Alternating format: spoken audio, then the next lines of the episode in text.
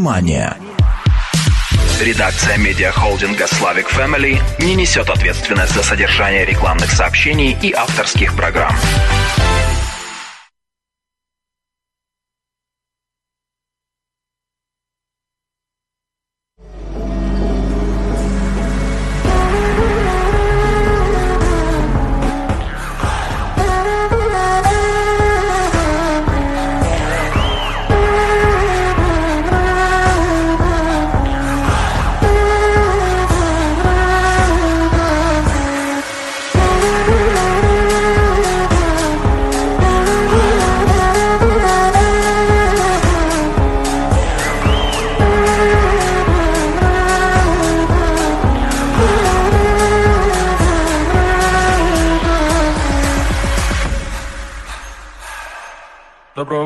З України.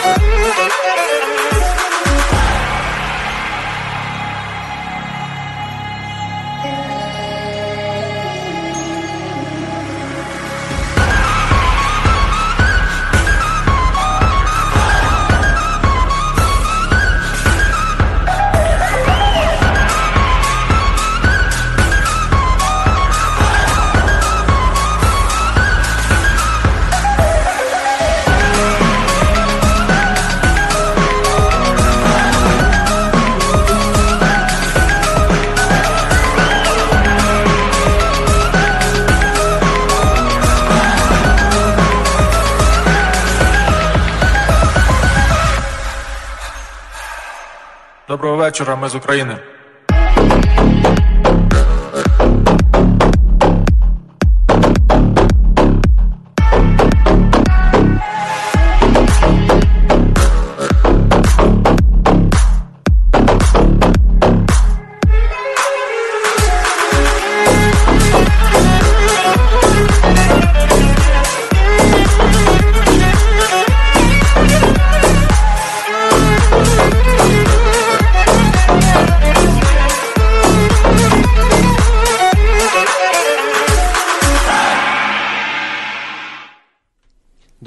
Вечора. Ми з України.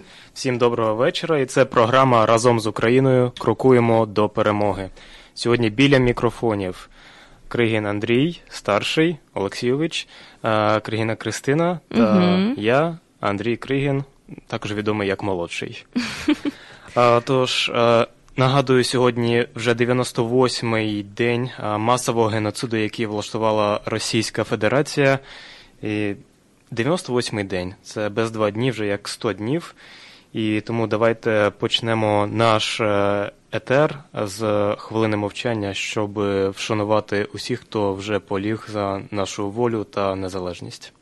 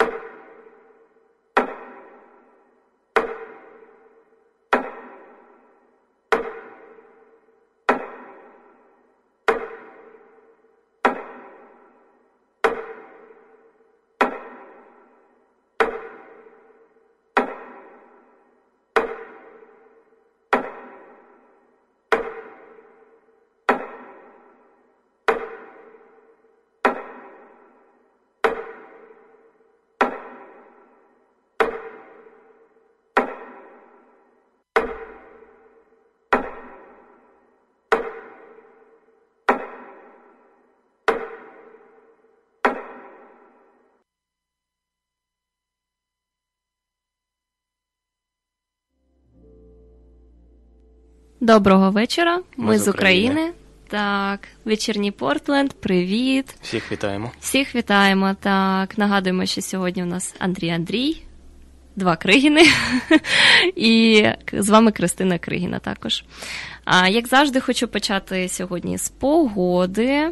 Те, що у нас вже по календарю сьогодні на дворі наступило літо. Перший день літа. Да, перший день літа, з чим всіх і вітаю. Зараз уже дуже спекотно, і завтра температура повітря становитиме вже 26 градусів в день, буде переважно сонячно, а от уже з п'ятниці по понеділок буде трохи дощити.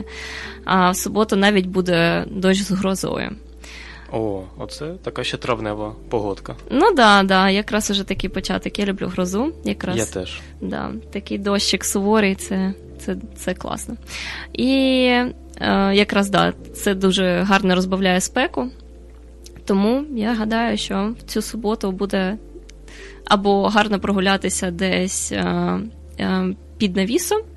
А, і подивитися на дощик, просто і вдихати це вологе повітря, або посидіти вдома на балкончику з чашечкою чаю. Або з'їздити на океан. Або з'їздити на океан. Мені здається, що в таку штормову погоду буде не дуже доречно. О, я є останнім часом по роботі часто їздив е, в Лінкольн Сіті Ньюпорт, і я тобі скажу, що океан під час грози та шторму він не менш прекрасний, ніж у штиль. Да, ну добре. І ми з тобою ще точно подивимося. Мені здається, що глядачі вже точно про це все знають Ну да. і можуть скористатися моментом, якраз поїхати на океан і подивитися на цю красу.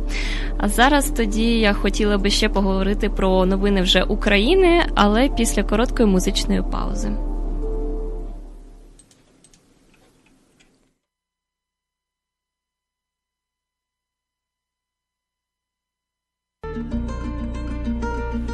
Україна це наша земля.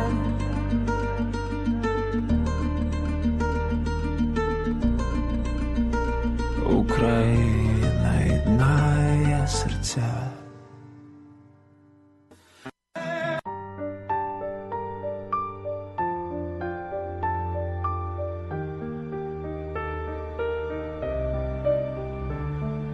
Місто вогні серце болить, втомлює бій, і ворог не спить, кулі летять, споки падає сніг, і ворог лежить, мовчить.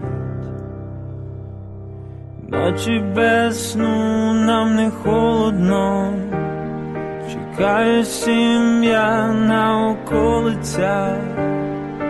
Разом ми всі переможемо, це наша рідна земля, хай буде весна, там, де ми стоїмо до кінця, і нас не зламає війна, наша віра єднає серця, Україна жива.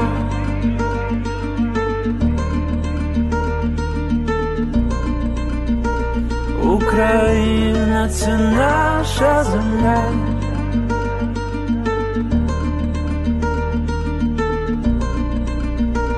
Україна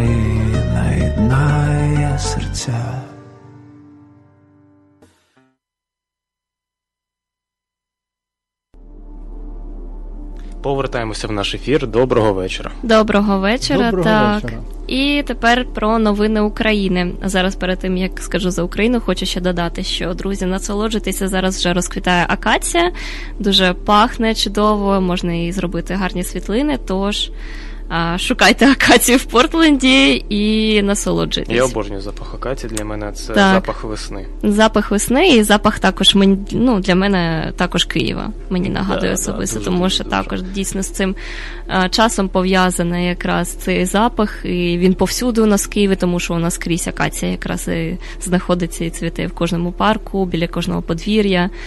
О, це чудово. Добре, новини України. Тож. У нас чудові новини. Знову перемога. Збірна України перемогла збірну Шотландії у футбольному матчі півфіналу плей-офф відбору на чемпіонат світу з футболу. Україна перемогла з рахунком 3-1. За нашу збірну голи забивали Андрій Ярмоленко, Роман Єремчук, Єремчук та Артем Добрик. А також. А? Довбик. Довбик, да, вибачаюсь, Довбик. А також шотландські волинкарі вивчили гімн України, щоб привітати е, е, в країні кілька тисяч українських уболівальників. Уявляєш цей момент? Да, це ж якось трошки так.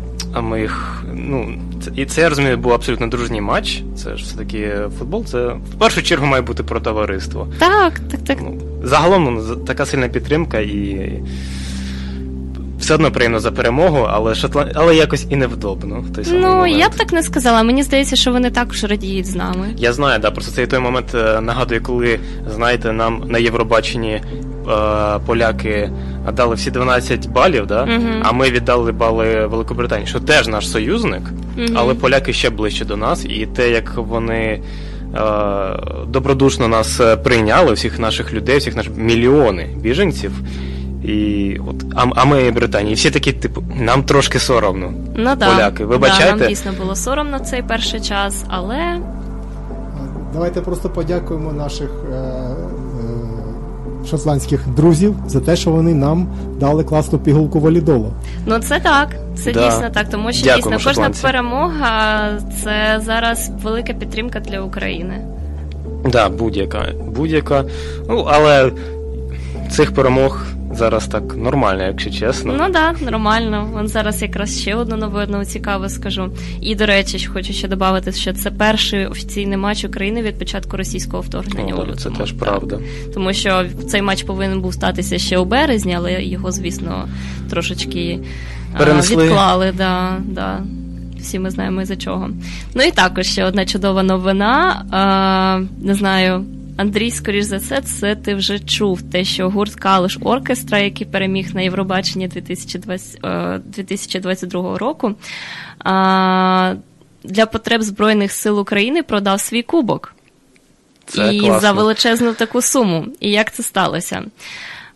Суму виручили за продаж да, нагороди, і вона складає 900 тисяч доларів. Топ. Це вони, по-моєму, використовували цей фонд е, е, Сергія Притули. Я пам'ятаю, я так, бачив. вони робили якраз саме це з притулою. І про старт аукціону, так, вони разом з притулою оголосили 25 тар, твар- травня. а, 2022 року, і також вони розігрували ще цю рожеву панаму його. Да, да, да, цього е, псюка. Так, це- яка набрала шаленої популярності. Ну, теж стало таким одним теж символів перемоги і на Євробаченні, і теж такою візитівкою. Угу. Так Панаму продали чи ні? Продали, Так, да, продали. зараз я розкажу. А, щодо Кубка, боротьба була справді запеклою. Притула е, повідомив, що першу ставку зробили саме з міста Калуш, звідки родом цей гурт, і вони внесли свої 28 тисяч Доларів. доларів да, на рахунок фонду притули. Адже вважали, що якраз кубок має знаходитися а, в самому рідному місті, там, де і народився, звідки родом гурт. Проте а, під час ефіру, якраз 29 травня, всього за годину ставка зросла від 45 тисяч до 900 900 тисяч. Нормально так. Тільки за одну годину. Це цікаво, хто там зібралися, скомунікувалися, скинулися баблом, і я- як це ні, так? от? ні, це не так. Володарем кубку стала українська криптовалютна біржа А, WhiteBit. всьо. Так, за ці гроші фонд притули зможе купити комплекс безпілотників для української армії. А кому ж дісталася Панама, Панама, спитаєте ви, то умови були щодо розіграшу простими. Кожен охоче міг зробити свою пожертву в 5 євро або 200 гривень на банківський рахунок фонду Сергія Притули. І чим більше людина зробила пожертвувань, тим більше у них було час е, шансів виграти Панаму. І переможця визначили партнери розіграшу Монобанк. І результати стали такими. Свої кошти надіслали з е, 31 тисяча людей з 56 країн. Загальна сума склала 11 мільйонів гривень. Уявляєш? Нормально, так. 6 мільйонів, да? Да. А, і найбільший донат е, від однієї людини склав 64 тисячі гривень. Петро Олексійович Порошенко, це ви? Я не знаю. Але ну це така да, нормальна сума вже за один раз. І переможцем у результаті став українець Володимир, який живе у Чехії. Він зробив 5 пожертвувань по 200 гривень, тобто одну тисячу гривень загалом. О, І ось так рандомно виграв свою кепочку. да, до речі, така от реклама теж фонду Сергія Притули. Е, теж хочу нагадати, будь ласка, всі, хто це чує, е, шукайте і донатьте на українські волонтерські організації, в тому числі у фонд Сергія Притули. В нього, до речі, є е, гарна, дуже зручна опція Патреону. Там ти або обираєш собі опцію, по скільки там по 5-10 баксів. Я, наприклад, о- обрав собі там окремо можна вписати, наприклад, 15, да? і донатиш кожного місяця, воно тобі списується по 15 баксів. Мгм. Дуже зручно. Тому у нас ще є фонд е, інший. е, Повернись живим. Повернись живим, так. І фонд, по-моєму, Романа Цимбалюка називається Паляниця. Паляниця. Да. До речі, про це я не чула, але звучить уже Я, класно. я в курсі, він там теж. Його навіть цей е, Стерненко рекомендував як один з каналів. Такий, ого, Цимбалюка рекомендує. Ну окей, да, у Цимбалюка теж є свій фонд Паляниця. Вони теж збирають на волонтерку на всі ці потреби армії. І не тільки. Добре. Тож е, донатимо, донатимо і ще раз донатимо. Да, дякуємо дуже гурту Калош та Сергію Притулі за це. І, як ми бачимо, кожен робить те, що повинен робити, те, що може. Хлопці, неймовірні молодці, дуже йому дякуємо за це. До речі, наостанок хочу ще додати, те, що гурт Калош не осталися без кубку. Їм все Да. одно дадуть цей кубок. Так, це перше, е, це вперше за всю історію. Е, Євробачення, що їм можуть надіслати повторно цей кубок. І на сайті повторно його продадуть. я не знаю. Я не знаю, чи це станеться, але це буде цікаво. Ну вони це точно отримують. Це вже на офіційній сторінці Євробачення у Фейсбук було сказано, тому. Не останеться вони без кубку. Вони продали один, отримали гро- гроші, ще один отримають. Може, там не знаю, у нього там ще декілька цих шапок в запасі. Да, мені просто так е, е, уявляється, що їм реально дадуть цей кубок, вони продадуть і його, але було б іще епічніше, от вони продали цей кубок, все іншого не дають, але вони в суді будуть виборювати право бачитися зі з першим кубком, який вони продали. Ну, Я таки думаю, краще було б той, хто е, отримав цей кубок, тобто виграв його, так, міг би, так сказати, від свого серця, зробивши собі класну рекламу, повернути кубок. Можна. Да, да, можна. Але якщо за іще 900 тисяч до фонду притули. А мені б хотілося якраз, щоб е, він залишився в різному місті Калиш, тому що якраз е, люди е, закинули нам на кругленьку суму. Також Да. перший раз це там 45 тисяч. Да, їм то- належить першість. Да, я думаю, що вони можуть якраз залишити все цей кубок в рідному місті до наступного разу, коли у нас буде проходити вже Євробачення. А ще Дуже- ідея, може Укрпошті порекомендувати зробити нову е, марку О, дійсно, так. Це чудово кубком і рожевою панамою. Да, да. По-моєму, я не впевнений, але можливо я бачив е, марку з Панамою. Це Да? треба е, чекнути цей Треба факт-чекінг. подивитися. Мені здається, що дійсно вже така існує. Ну, бо все-таки, да. Це теж, як я сказав, е, візитівка. Це Да, панамка. Укрпошта теж робить дуже класну справу, чесно кажучи. Але зараз ці марки розходяться по OLX і іншим порталам е, біржовим на продажах там і по 7 тисяч. Там ці марки вже коштують А, по 9. Да, ні, ні, ні, почекай, ти не вказала ціну за панамку. По-моєму, те, що я сьогодні бачив е, інфу, про- продали цю рожеву панамку за 192 тисячі, не пам'ятаю гривень чи доларів. По-моєму, доларів. А і там поруч на е, це була така картинка, і там поруч є марка, оця, за якою всі ганяються. Е, Вона 132 тисячі. Собака 132 тисячі за марку. 132 тисячі за марку. Ого. Ну да. Ну, це там в якомусь певному ресурсі, там Мгм. вона ця марка е, продалася, але блін, 132 тисячі. Да. Ну, всі ж ці кошти, ти ж знаєш, куди вони пішли, і це добре Да. на благодійність Україні. Тому я вважаю, що А, це. Можна ще додам від Давай. себе. Е, ну, якщо ми вже говоримо про такі, ну, мерч, всю цю от е, артефакти, які продаються, як гарячі пиріжки, е, цей е, чудовий блогер, е, радикальний русофоб Стерненко, він продає е, паспорти мертвої е, русні, і він їх теж штовхає за хороші гроші. Він, по-моєму, там декілька паспортів. Ой, за 5 тисяч гривень продавав один. Ну, тобто, от він купив там за 5 тисяч, да, і там через е, декілька паспортів вже якийсь там коптер нашим е, чувакам е, на, на передову, напередок е, скинув там тепловізори, рацію. Ну, на всьому можна зараз заробити, от просто от, продаючи такі артефакти. Мгм. І воно може піти на благо. Це Ну, надихає. Кожен збирає кошти, як він тільки може. Ми знаємо навіть е, те, що е, і дівчата українські, там, здається, якісь ні, чи це не не українські, а, теж е, фо, модельні фото свої там якось там продавали, здається, а, виставляли і теж нормально так зібрали на ЗСУ.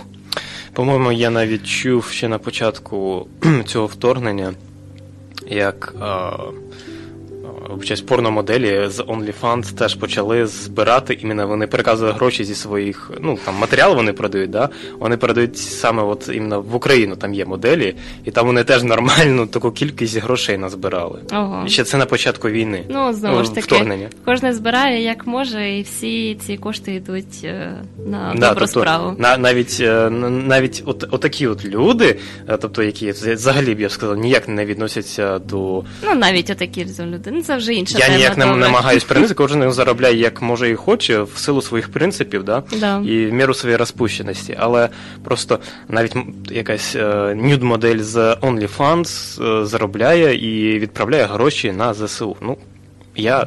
Знову таки, я, я знімаю капелюха. Добре, чудово. Так, з новинами тоді сьогодні поки що годі. А зараз давайте послухаємо тепер музику, і це у нас буде якраз калуш. А, і далі вже перейдемо до нової теми.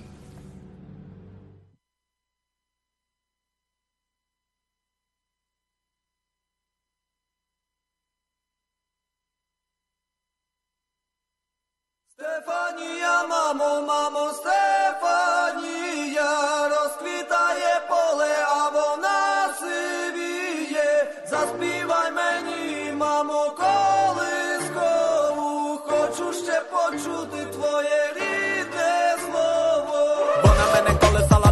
мені ритм і напевне силу волі не забрати мене, бо дала вона напевне знала, може більше і від Соломона ломаними дорогами прийду, я завжди до тебе, вона не розбудить, не будить. Мене в сильній бурі забере бабулі, бітулі ніби вони кулі. Дуже добре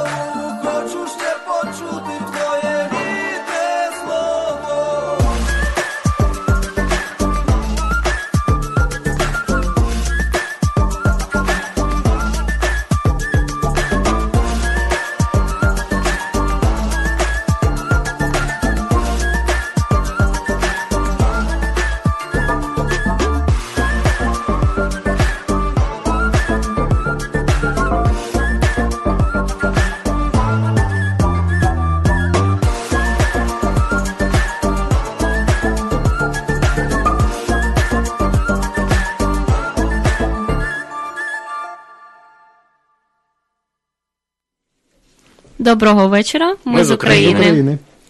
Так, ну що, друзі, тепер у нас буде інша цікава тема. Ви готові? Що ви нам сьогодні підготували? Андрій Олексійович. Е, Дякую, друзі, за ефір. Я довго думав, про що поговорити цього разу, і вибрав таку е, величезну таку тему.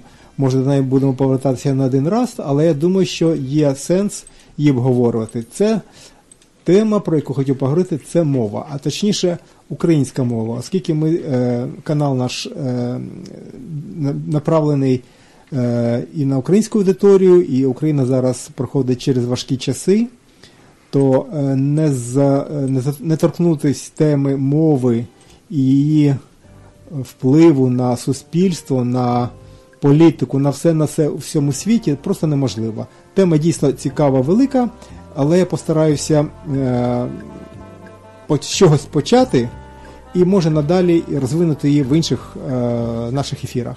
Чудово. Значить, тема про мову. Про мову. Е,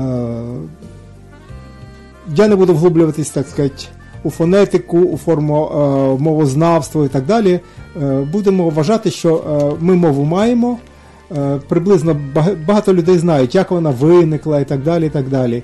Е, Ми будемо говорити, е, може, з невеликими відступами в минуле, звертаючись до фольклору, звертаючись до історії мови, але це не буде такий академічний огляд.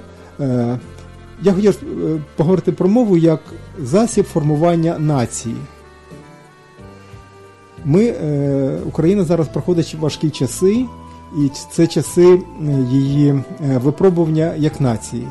От я вважаю, е, рахую, що за рахунок мови багато впливу на м, мова дуже сильно вплинула на формування нашої нації.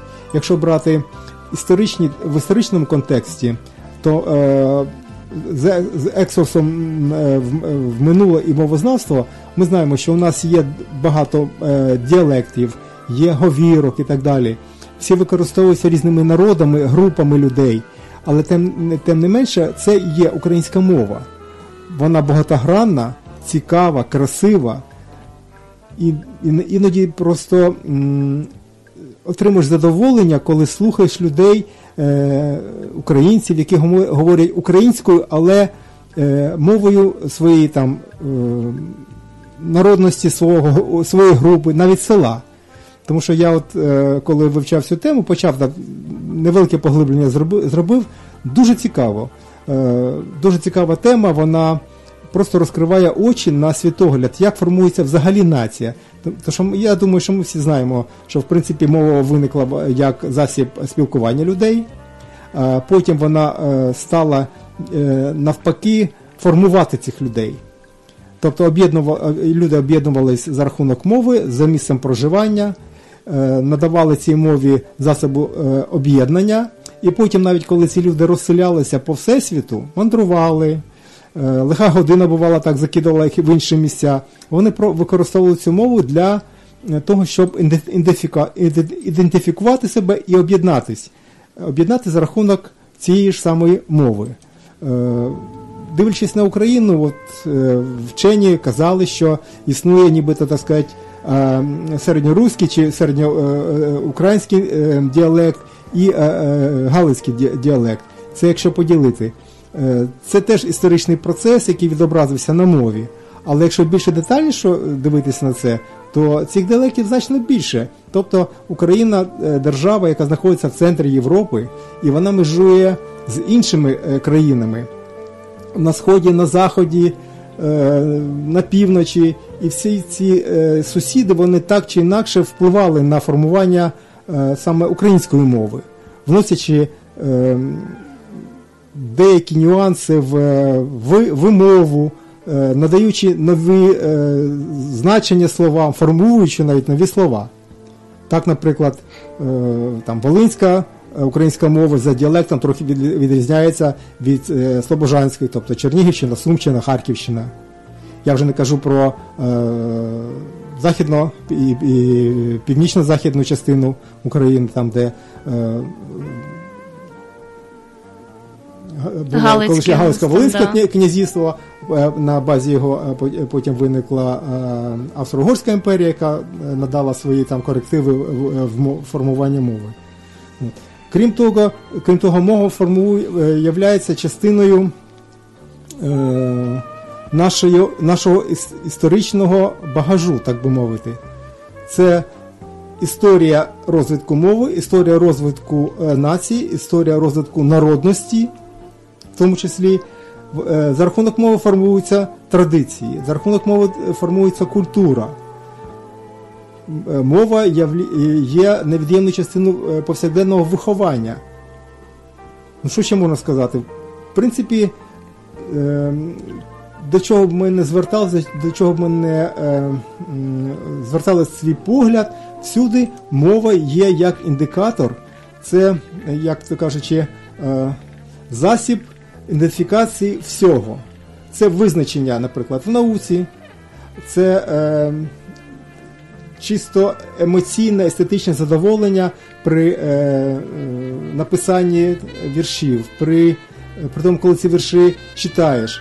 Тобто мова це як такий дуже важливий інструмент впливу на формування людей. Тому е, я рахую, що е, займатися вивченням мови, вчити і розмовляти українською мовою є край необхідне. Е, Інше питання постає, що Україна за весь свій, свій період розвитку, історичний період, пройшла дуже важкий шлях розпаду, об'єднання. На території України е, пересувалася маса, е, велика маса людей, е, змінювались е, кордони, змінювались кордони народностей. І все це теж відбув... е, е, е, знаходило відбиток і на мові наприклад, людині, яка приїхала з центральної України на Західну Україну, трохи може незвично чути е, діалект захід, захід, Західної України е, в тій ж самій Гали- Галичині чи на Буковині. Да, інколи Але люди це- просто не розуміють. Да, але це навпаки, це настільки розширює горизонт пізнання мови, да, іноді просто становиться настільки цікаво, інші діалекти, інше визначення слів. Це просто збагачує. Якщо дивитися на мову як інструмент розвитку мозкової діяльності людини, це теж класний тренінг. Тобто нові поняття, нові діалекти це розширює можливість для сприйняття світу. Е, Мандруючи світом, ми пізнаємо людей не тільки через е, те, що бачимо, а і через те, що чуємо, як ми чуємо. Ми задов... люди, більшість людей, які мандрують і е, полюбили цей, е, як то кажуть, спосіб да, е, спілкування і е, пізнання світу, завдяки мові розширюють круг е, коло свого сприйняття цього світу. Друзі, знайомі, пісні, культура. Все це допомагає людям становитися більше багатшим емоційно, багатшими культурно, розкривати їх душу і серце для всесвіту. Крім того, е, мова є е, свого роду ідентифікатором особи. Тобто ми е, за рахунок свого, своєї мови української заявляємо всюди ми українці. Історичний час розвитку України не був завжди такий гладкий, тобто домінування інших мов на наших теренах поклало свій відпечаток і на розвиток мови, і на- розвиток мовної культури, і на- розвиток культури взагалі. Е, Після отримання незалежності в 91-му році е, становлення української мови теж йшло не дуже просто і не дуже е, цілеспрямовано.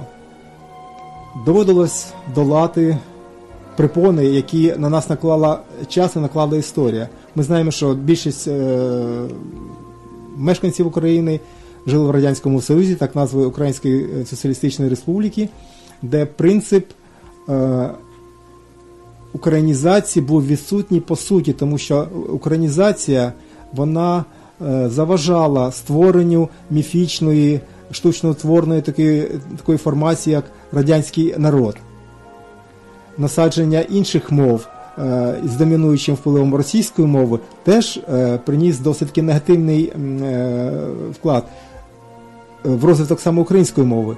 Я не кажу, що люба мова це погано. Вивчення любої мови це дуже добре, бо це дійсно розширює всесвіт людини. Але в час, коли формується нація, коли вона відновлюється, проходить це відновлення в запеклій, навіть кривавій боротьбі, єднання за рахунок мови просто край необхідне. І дійсно мова завжди на часі. Завжди на часі. Я пам'ятаю, лозунг проходив під Верховною Радою, по-моєму, мова на часі. По-моєму, це був, е, коли приймали закон про мову, який згодом, як я пам'ятаю, прийняли. Це, по-моєму, був 14-15 рік, вже після е, е, окупації Криму і нашого Сходу. Я пам'ятаю, приймала наша рада закон, і е, прийшли люди, які з мітингів у них було на банерах написано мова на часі, бо багато хто казав, або по-моєму, хтось ляпнув, що мова не на часі.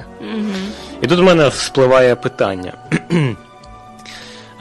Почну такого з короткого примітивного. Мова важлива? Мова дуже можлива, важлива, тому що мова це дійсно засіб і спілкування, і засіб комунікації з всесвітом. Ми живемо в всесвіті. Якщо його розширити до е, розмірів е, нашої земної кулі, а потім звузити так чи інакше, ми будемо знаходити е, точки е, комунікації. Це люди. Для дипломатів це може якісь там держави на рівні там міністрів закордонних справ, прем'єр-міністрів і так далі. Вони спілкуються, вони розуміють один одного тільки за рахунок мови. Е, е, ми зараз кажемо нібито про е, таку абстрактну величину е, велич, мова, просто мова. Але якщо перейти до мови чисто української, бо тема я хотів би е, зосередитися саме на українській мові, вона дуже на часі, вона дуже потрібна, бо без неї ми, як глухі і німі, ми не можемо почути е, інших і не можемо сказати про себе. Я б сказав, що від себе додав, що чому українська мова важлива саме ну, в побуті, тобто це має бути мова побуту, мова роботи, мова армії, мова державотворення, мова кулінарії, там, мова кохання, мова всього. Ну, якщо ти живеш в Україні і відчуваєш себе українцем, чи науки. Дякую, мамо. Тож чому це важливо? Тому що це також проводить демаркаційну або не демаркаційну, а кордон, наприклад. Тут я українець, а от е, ті, хто за перебріка, вони вже не говорять е, е, українською, да? бо щоб не було приводу до нас приходити на танках, а під цим ж приводом і приходять на танках, приїжджають. Наприклад, Якщо дасте ще дві хвилинки, е, пам'ятаю, два роки назад, по-моєму, я говорив зі своїм другом, і він. е, Ми говорили, ем, про подвійне громадянство, і чому він каже, що це дурна ідея. Він е, е, казав, що при, е, принаймні от ці от, е, е, другі паспорт від Росії, Угорщини е, і навіть Польщі це небезпечно. Зараз я з ним е, е, погоджуюся, але тоді я не розумію, а в чому справа. Справа в тому, що коли ти, наприклад, живеш при кордоні з Росією, і у тебе другий паспорт російський, а перший український, або навіть навпаки, то це створює, я думаю, логічну небезпеку, да? Що можеш сказати і прийти і сказати, так от же у тебе е, паспорт русський, або угорці можуть прийти до нас на е, Закарпаття, да? Умовно, не дай Боже, таке станеться, нікого не підбурюю. Просто теоретично така ситуація, а е, подекуди і практично вже, вона може трапитися. Тобто, з моєї точки зору, мова це ще і паспорт. В принципі, так, да, але просто е, треба дивитися на е, розгляд поняття мови і застосування дійсно в реальному контексті. Зараз дійсно ми маємо важкий період для нашої країни, її самостановлення. Було декілька спроб відновлення української самостійності. Ми знаємо історичний період 19-20 віки. Але саме зараз нам вдалося це зробити, і мова зараз на часі, тому що ми дійсно встановлюємо націю. Мова допомагає нам зберегти націю як ціле. Саме так. Прийде час, все зміниться. Дійсно, може спілкування загальною визнаною мовою, яка буде прийнята в інших країнах, допоможе нам комунікувати з іншими е, людьми з інших країн. Але е, мова рідної країни, мова як паспорт, це да, дійсно гарно. Я теж, якщо, наприклад, згадати ті ж самих е, французів і бельгійців, мовне питання в них стояло досить таки е, жорстко. От. І тим паче розвиток цивілізації, розвиток цивільних відносин між ними дозволив існування і окремих мов, і існування спільного кордону. Все це залежить дійсно від людей до їх відношення один до одного. Мова може бути як засобом, може бути як зброєю, може бути як захисним е, засобом, а може бути просто засобом е, комунікації. Да. Е, от, якщо пам'ятаєш, минулого разу, як ми говорили про мову на кухні, то я згадав цитату і хочу її тут теж згадати. Звучить вона так: мова це перший та останній рубіж оборони кожної нації. Я це почув теж в одному чудовому інтерв'ю. Змусило мене задуматися. Тобто, перше, що зустрічає, мабуть, е, от, ну, скажімо там, ворога, інтервента, да, це, мабуть, це такі якісь культурні перепони.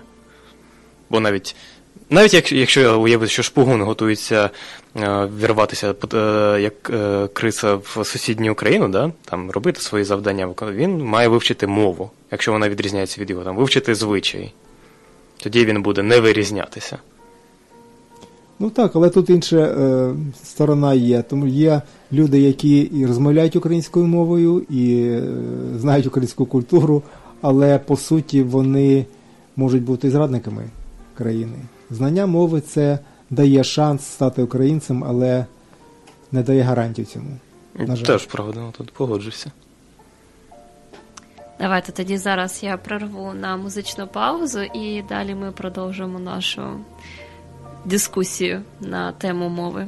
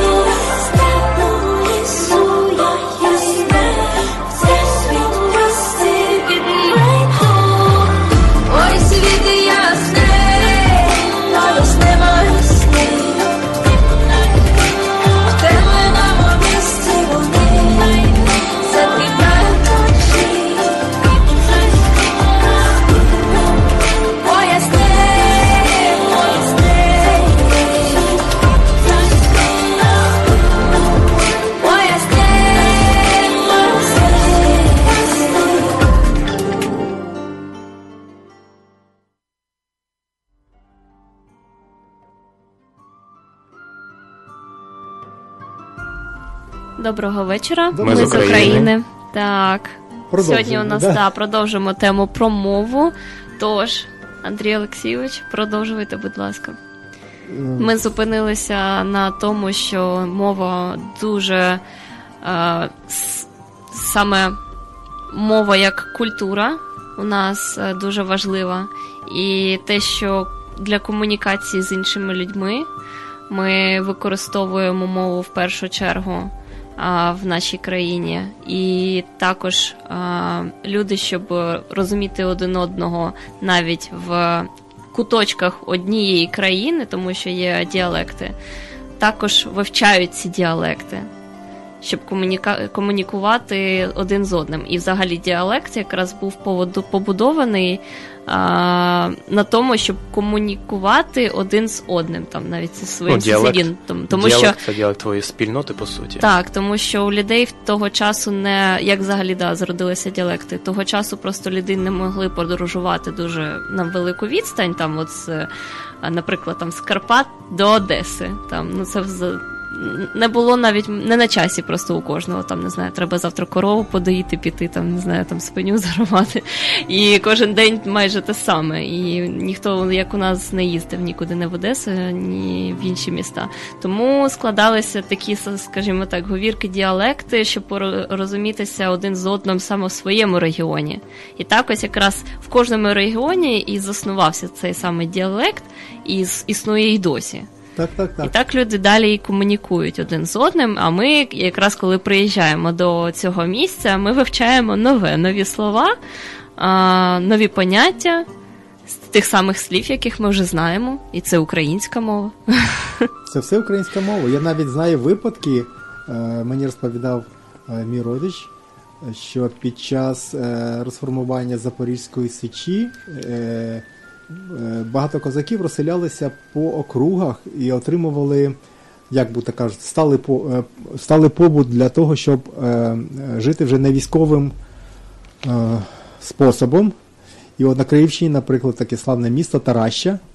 Там виявляється, е, наприклад, село жили місцеві. Ну як е, раніше їх називали гречкосії. Гречкосії. Тобто, гречкосії, да, вони вирощували там зерно, там е, мед робили, ще щось, ще щось робили. І тут, значить, за наказом е, це були е, ця частина України належала до Російської імперії. Е, вийшов наказ для того, щоб вони їх, як то кажучи, приземлити. Тобто козаків переселяли до таких от е, великих хуторів. І от велике село на той час сформоване, приїжджають туди колишні воїни, е, коли- які е, охороняли, е, получається, степ від нападу там спочатку татарів, е, турків, ходили в походи, мали свою мову, мають свої діалекти, і тут вони приїжджають вже на, місцевість, де все сформовано. Угу. От. І цікава ситуація, що е, історично це вийшло майже вже 300 років тому, але і досі це село, село, е, село поділено нібито на дві частини. Тобто навіть у них кладовища свої є, Ого. окремі. Да. І е, ну, це дивна історія з одного боку. Тобто е, прийшли. е, Люди не змішалися або практично не змішалися з місцевими. І буває так, що і мова, і говірка в різних е, частинах села різна. Тому що є ті, що корінні були, так гречкосі, і ті, що прийшли е, з місць. І це дуже, дуже в багатих місцях. А, е, наприклад, Слобожанщина це був такий торинний шлях для е, чумаків, які вози, возили сіль, для тих, хто добував селітру, наприклад, і возили в зворотньому напрямку. Тобто люди постійно кочували, е, формували свій говір, і він на протягом цього всього шляху по дикому полю дійсно різний.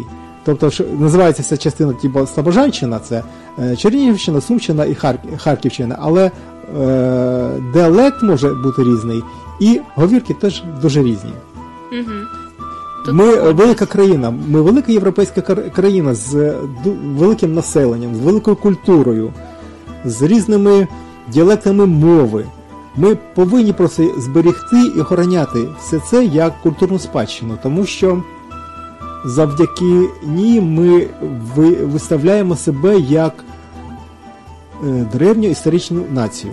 Саме Як- за рахунок як того, що ми да, сформу- сформовані з багатьох діалектів. Тобто захищати, вивчати зберігати цю мову, ці діалекти це просто край необхідно для того, щоб ми як нація е, не зникли, е, потрібно для того, щоб ми як нація не зруйнувалися, а навпаки розвивалися. Да, тут абсолютно погоджуюсь на 100%. А мені, до речі, ось цікаво, як на вашу думку, чи нормально це, коли в країні розмовляють, от навпаки, ну, наприклад, двома мовами? Ось е, у нас розмовляють двома мовами. А в Франції, в е, Німеччині, Е, потім Швейцарія гарний приклад, там німецька і французька так. в ході, в ході. Дві мови. Одна, звичайно, є переважною державною. Друга, е, скажімо, є тою мовою, якою люди загалом також спілкуються. Це десь або половина, або більшість, або десь там, може, відсотків 40. Ось я знаю, що в ем, Америці більше, я так думаю, 30% чи 40% розмовляють іспанською. І це не ті люди, які приїхали із Мексики або з Іспанії. Це ті загалом люди, які вивчили тут цю мову. Ну, якщо казати про Україну, це е, історично, е, історичний факт, історична реальність. Тому що Україна сформувалася як держава на теренах е, декількох імперій: Австро-Угорської, Російської, а якщо брати і ще давню, більш давнішу історію. е, Після Київської Русі це Галицько-Волинське королівство,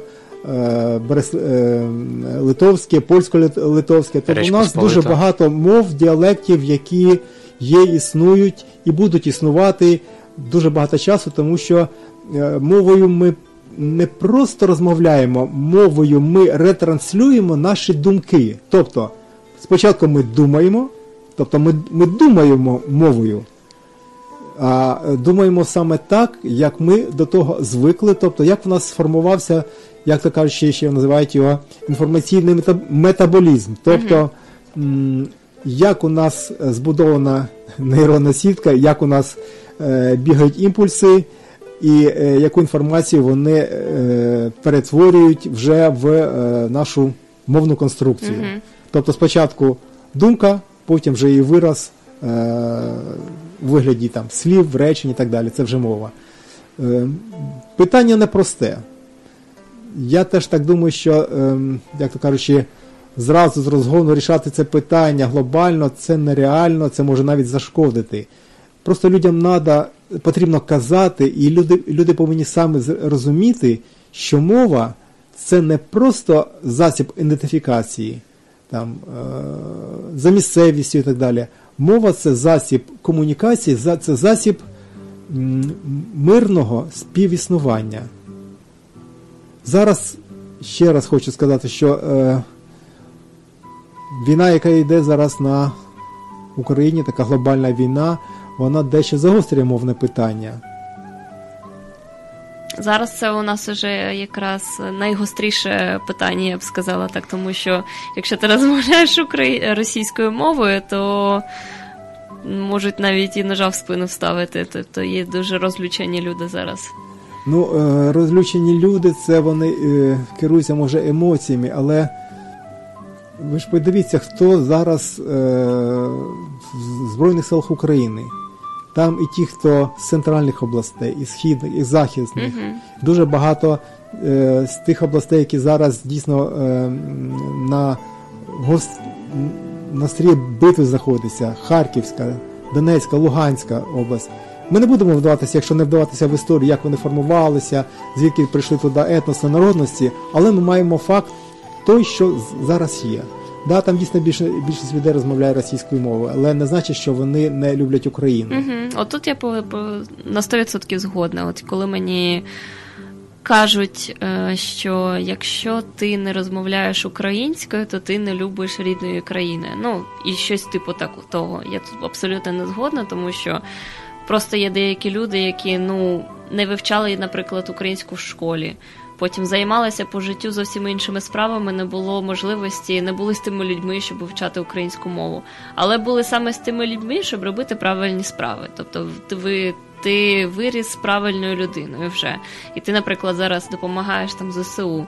Ти робиш усе для підтримки своєї країни, ти любиш свою країну, ну, просто ти не знаєш мови. Але ти хочеш, і ти питаєшся трошечки розмовляти картаво, але у тебе це виходить потроху. І я не можу таких людей звинувачувати взагалі. Ну просто ж просто дивитися на історичність, е, реальну історичність. Тобто ми бачимо, що схід е, України, центральна частина України, вона більш диференційована в плані мови, ніж, наприклад, захід. Угу.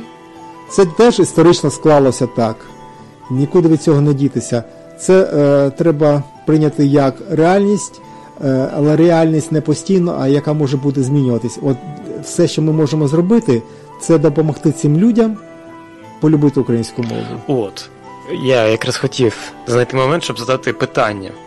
І ти сам, по суті, підвів. Я тут е, вчора думав, у мене сплило питання до самого себе. Наприклад, у нас є люди, які знають і українську, і російську, да? І нам, наприклад, як владі, уявімо, що ми там президенти, і от ми, от гілка влади, яка яких завдання, щоб у нас спілкувалося е, українською. Ну, бо нам так потрібно по усім показникам.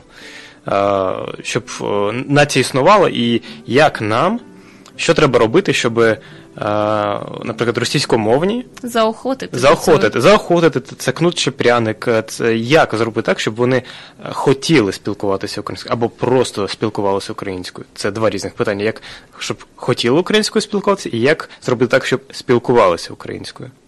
Ну, треба теж е, розуміти, що е, я казав вже, що мова це вже відображення наших думок. Думки засіб мислення формується поступово. Нам треба звернути більше увагу на підростаюче покоління. Тобто діти, які зараз тільки формують свій засіб мислення. Тобто ну, потрібно допомогти їм, щоб вони вже думали українською мовою. Тоді вони легко перейдуть, як завжди, діти, які переїжджають в інші місця, інші краї, е, діти легше переходять на е, мову там, де вони проживають. Тобто вони починають вже мислити тою категорією, тими категоріями мови, де вони живуть. Люди, які е, дорослі з сталим вже поглядом на життя, боротися з ними, саме боротися, нема сенсу, на мій погляд. Їх, їм треба просто показати гарний приклад. Гарний приклад повинен бути. Ну, це не просто не, не тільки одна мова, це таке складне я е, рахую питання. Тобто це повинна бути розвинена економіка, культура, тобто все, що е, людина, яка буде звертатися до української мови як засобу спілкування для е, повинна отримувати насолоду від розуміння і життя в Україні. Тоді легше, легше буде розуміти і українську мову, і переходити на неї. От яркий приклад, в мене, наприклад, мій гарний друг. Сім'я, тобто його корені чисто українські. Батько українець, мама українка. Але він і коли він е, був малий, ріс е, в пригороді Києва, це е, дійсно виходить недалеко від, Києва. Школа була українська, розмовляв українською. Потім перебрався, батьки переїхали працювати до Києва, перейшов в російську школу і почав процес реформування. Тобто він почав роз- розмовляти українською, е, з з українською мовою на російську, це стало його мовою спілкування. Я чесно був здивований. Я чомусь вважав, що хтось у нього із е, рідні, чи мама, чи тата. Посприяв е, цьому, так? Да, да, да. Ні, він казав, що і він зараз, після цих подій, що зараз проходить на Україні, це жахлива війна, вторгнення Росії на територію України, підгалювання цього питання мовного. Його настільки обурило, що він каже, я хочу розмовляти українською, я хочу, просто прагну, але ну, це дійсно це може щось е, в плані метаболізму. Тобто щось е, у людини, одної людини виходить е, краще, у іншої гірше. Одна скоріше е, свої якісь навички, в тому, е, в тому числі умовні, інша людина трохи гірше. Але бажання у людини повинно бути. Я знаю, що дуже багато людей зараз переосмислили своє ставлення до мови саме завдяки тим трагічним подіям, які зараз відбуваються в Україні. Але це спонукало їх переглянути своє ставлення до мови. І я думаю, що е, наступне покоління, покоління, яке зараз е, підростає, покоління, яке буде народжуватись, вони будуть жити вже зовсім в іншому інформаційному полі. Вони будуть жити в е, полі, де Україна, її мова, культура будуть домінуючою. Хочеться в це вірити. І будуть самі думаю. з собою захищені, тому що коли ми, с- ми розуміємо, що українську вороги наші не розуміють, і О, тому, так. коли ми комунікуємо один з одним саме цією мовою, в будь, е, будь-де в культурі, а, в побуті, де-інде, ми знаємо, що ці ідеї, ці розмови, а, будь-що з цим пов'язано, ніхто про це. А, Ніхто це не зрозуміє, скажімо так. Якщо дозволите, я просто сам собі намагався відповісти на це питання, як зробити так, щоб люди. З- Як гов- заохотити людей? як зробити так, щоб люди говорили українською, то моя відповідь було саме заохотити, що не кнут, а пряник. А І- як саме заохотити? От, і мені зразу хочеться згадати якісь історичні, зазирнути в історію. Що в історії робилося? По-моєму, я намага- намагався згадати е, е, якісь приклади з розмови свого одного товариша, я знав, він родом, по суті, він турок. Угу. Російськомовний, я з ними якось працював в Каліфорнії. Чудова, розумна, начитана, ерудована людина, по-моєму, він там програміст. Цікаво, як він там. Е, Рустам його звуть. І він фанат Турції. От він, зараз я розумію, що звісно, що він турецький патріот, і це клас. Тобто, коли я йому кажу, що борщ це класно, він мені каже, кебаб це класно. І отак от будувалася наша дискусія. І дуже багато про е, історію говорили. Е, дуже там, наприклад, часто ці яничари спливали, ух там. Мгм. Так до чого я веду? Е, по-моєму, я йому казав, що. От чесно, от вибачте, весь контекст не згадаю розмови. Там про те, що був податок на в імперії Османській, по-моєму, податок на немусульман. Якось так. А він, по-моєму, аргументував, наче навпаки, що податок був на всіх, але він був відсутній для мусульман. Тобто, наприклад, торгівець, він там, наприклад, скажімо, католик, да? З Англії приїхав, і там вигружає на кораблі свій товар. Ну, є таку примірно. І тобто він на ньому є цей податок. А якщо це буде турок на галері, приїхав е, і він вигружає свій товар, то на нього цей податок якось там е, він не розповсюджувався. Тобто, або навпаки, дивіться, наприклад, у мене діти, да? і в мене там троє синів. І двоє російськомовних, а один там українськомовний. І серед цих трьох синів я обираю українськомовного і даю йому кожен день, що він спілкується українською, або там якоюсь певною мовою, яка мені потрібна, щоб вивчити, або щоб він просто її спілкувався. Я йому даю кожен день один долар.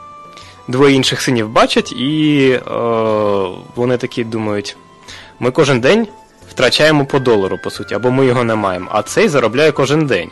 Тобто це от можна вирішити через такі пита... способи, да? Тобто заходити грошима, заходити якимось там бенефітами. Оце мій погляд. Дякую, Андрію. Класний приклад. Теж нагадався. Я буквально сьогодні читав е, гарного журналіста, мій колишній актор Івахнюк. Зараз працює в Польщі, допомагає нашим е, біженцям, переселенцям е, адаптуватися в Польщі.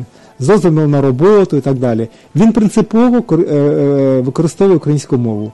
Більш того, він е, таку цікаву політику для себе створив, що приймає на, в роботу кейси людей, які хочуть іммігрувати, отримати роботу в Польщі, всіх.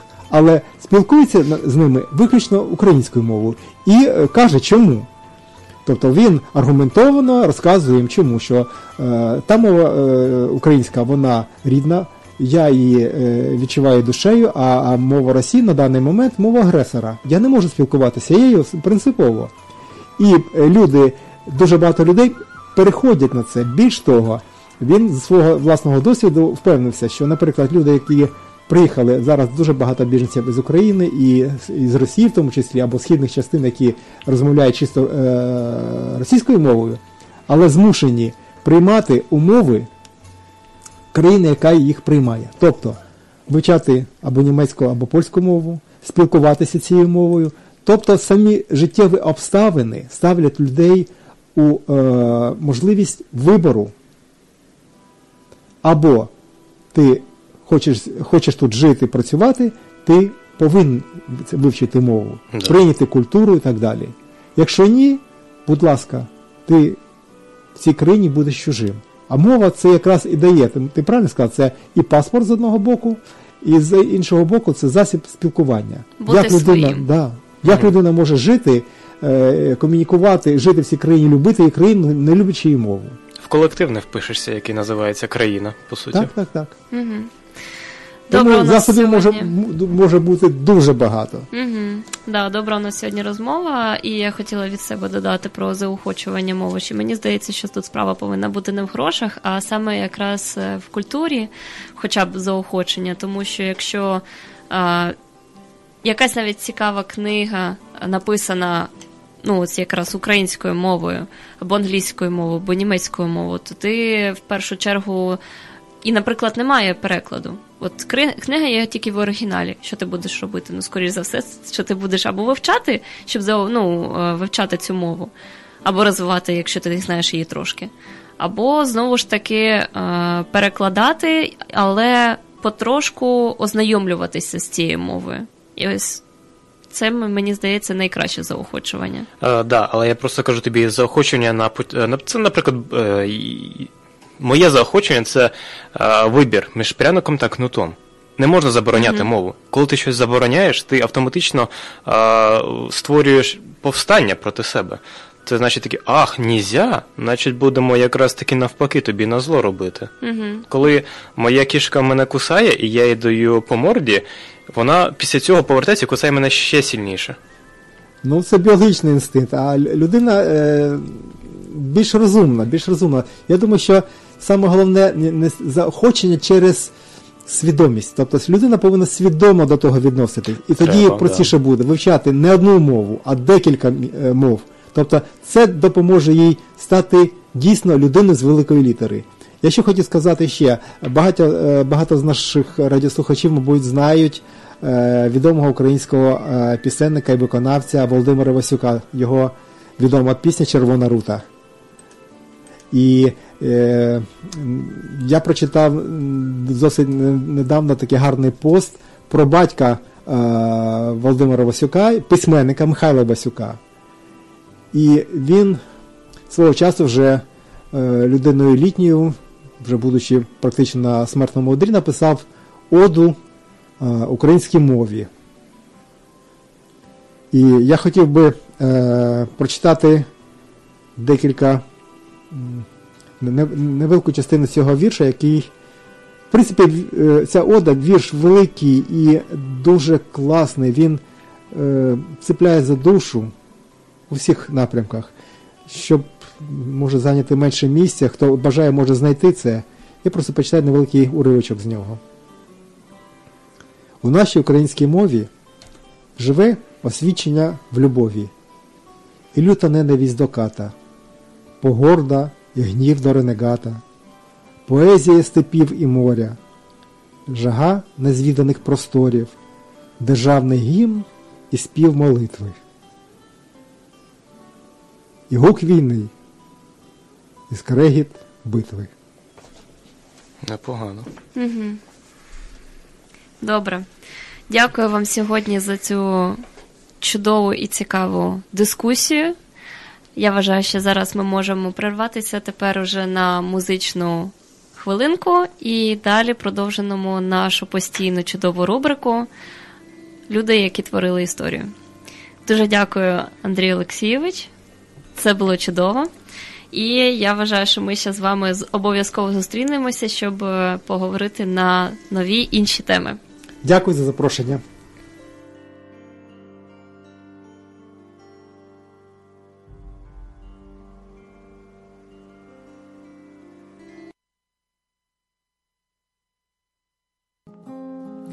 Обійматиму тебе, мій сину, я заради тебе крила скину, я заради тебе гори здвину, і я буду в твоєму серці постійно.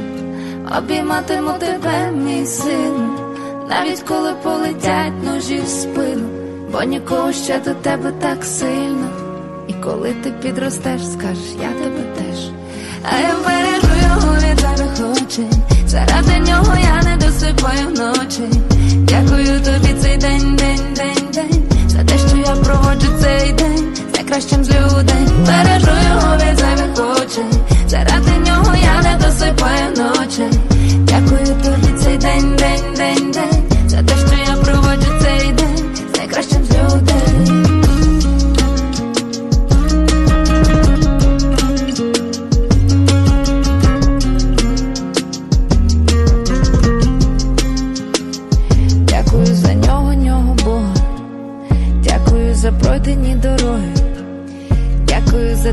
Те, тривоги залишились там за рогом, мені вони ні до чого. Дякую за долені відстані, дякую за ночі невиспані, дякую за те, що в очах свого сина побачила істину.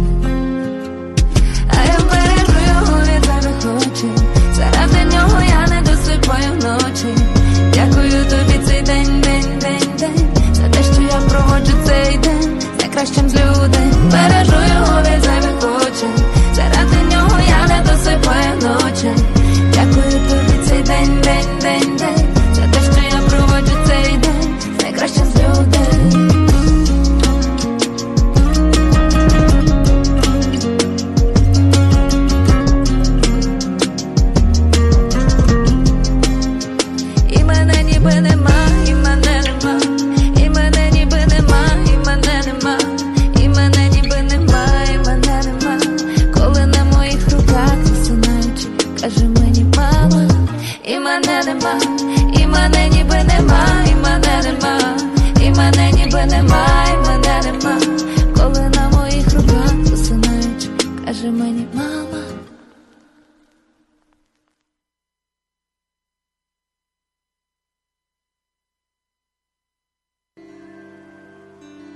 Доброго вечора. Ми, з України. Так, тепер у нас наша улюблена рубрика Люди, які творили історію. Андрій, у нас сьогодні нарешті жінка, і дуже цікава, і дуже цікава історія разом з нею. Так? Що ми, про кого ми сьогодні поговоримо? Тож сьогодні е, в рубриці Люди, які творили історію, у нас ім'я Софія Іванівна Яблонська. Так, Хто така Софія Іванівна Яблонська? Це перша українська письменниця мандрівниця. Або, як би сказали зараз, тревел-блогерка. да, це ж на сучасну мову, так сказати. Отож, треба. Коли, ти, ж- коли ще це не було мейстрімом, вона вже почала це започаткувала це. Да. А людям взагалі властиво е, багато, знаєте, там історії сприймати через е, пропустити через призму сучасності. І це, це нормально, це абсолютно. Це так, щоб люди краще розуміли. Отож, давайте, як завжди, я е, зачитаю свій асоціативний ряд по Софії Яблонській. Він наступний: цілеспрямована, галичанка, мандрівниця, навколосвітня подорож, камера, автентичність, червона пташка, романтика.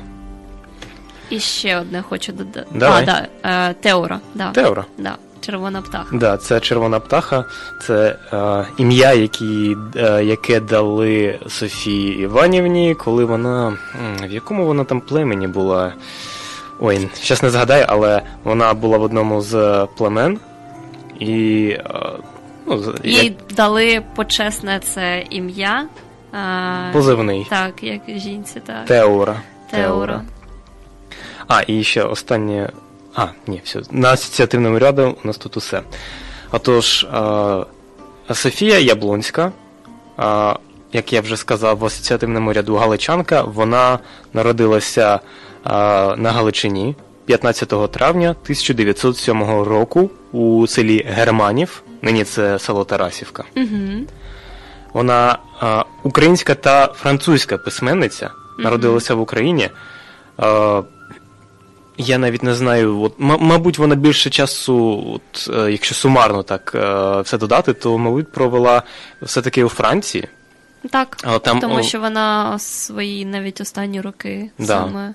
Хоча хотіла якраз повернутися, але. Ну, давай до цього ще дійдемо, Да. давай не спойлерити. Да, добре. А, у неї було багато років проведені то там, то сям. Я, я маю на увазі багато країн, і Китай, і Франція, і, США.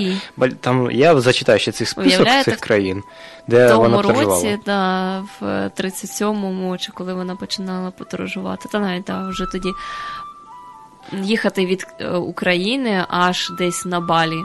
Ну, це дуже далеко. От. Тож, вона народилася Софія в родині майбутнього лікаря. Угу. Але той майбутній лікар е, лікарем не став.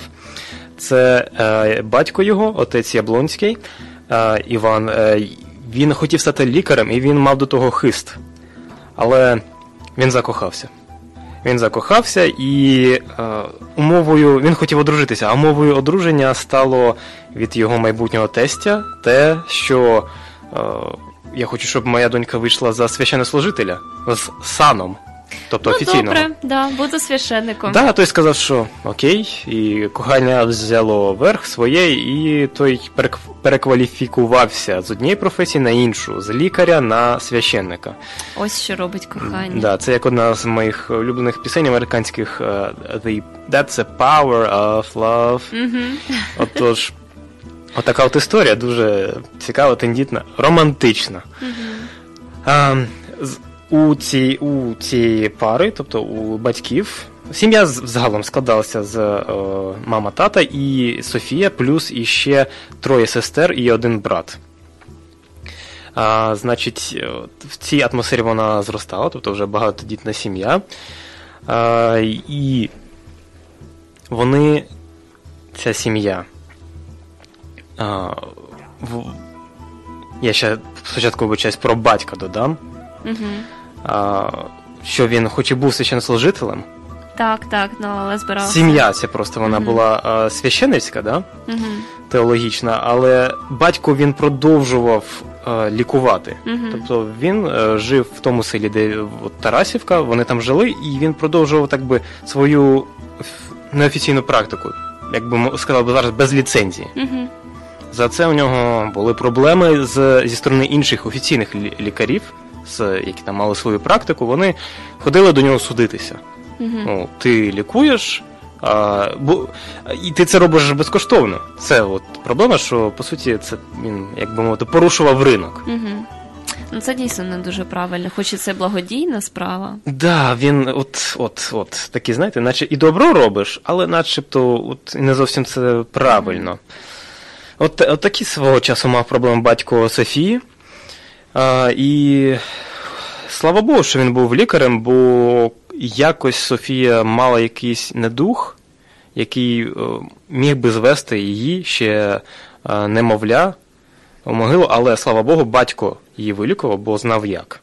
Бо, як я сказав, був лікарем, який мав до того хист.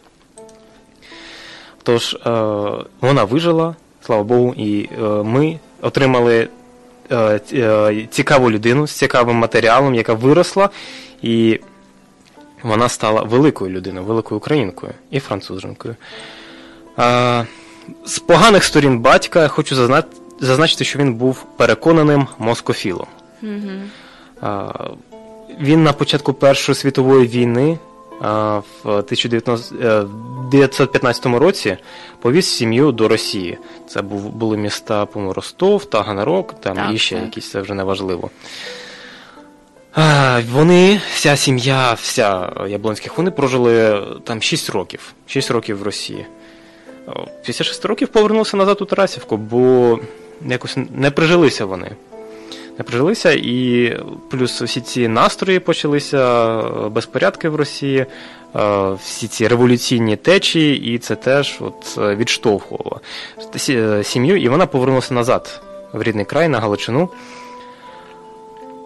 І цей момент теж вилікував батька від цих поглядів. То більше він вже як так не дивився в сторону Росії, що і добре. Сім'я Яблонських вона взагалі часто переїздила, і е, певний час е, жінку звали е, отця Яблонського Модеста, Модеста Яблонська. А, вони, так якщо почитати їхню біографію, вони були доволі такі, ну, я б сказав, підприємці. Угу. Вони е, завжди, я так розумію, використовували ту можливість, вони її не пропускали. І е, в селі Криниця у них е, теж був, так би мовити, своє діло. Вони винаймали житло. Криниця це був такий собі як курорт, і, і можна не сказати, з пансіонами. І там е, вони винаймали житло і віддавали його е, туристам, які тоді за- туди заїжджали, я так розумію, на води. Бо криниця. То, точно я не знаю, я не знайшов, але скоріше за все це зв'язано та з лікувальними водами. І цим бізнесом також допомагали е, займатися діти, серед яких була і Софія. От, наприклад, на сторінках газети Діло тих років можна знайти таке оголошення. Всякі недуги, навіть найбільш задавнені, можна вилікувати лише в криницях, пансіонах пані Яблонської. Прикольний такий теж вирізок з історії. Просто теж, що формувало її я, Софію Іванівну як, як особистість. О, сім'я не була заможною, не була. Але сім'я крутилася. І сім'я загалом так з успіхом викручувалася. Наприклад, у них на початку, як сім'я там ще будувалася, у них не було грошей на там на другу корову, була одна корова. Угу. Да? Яблонську саму ще загуртувало те, що вони постійно змінювали місце проживання. І мала постійно, мала ще Яблонська, Софія постійно змінювала місце проживання, школу, і це її загуртувало до того, що в 8 років вона вже, по-перше, знала, чого вона хоче.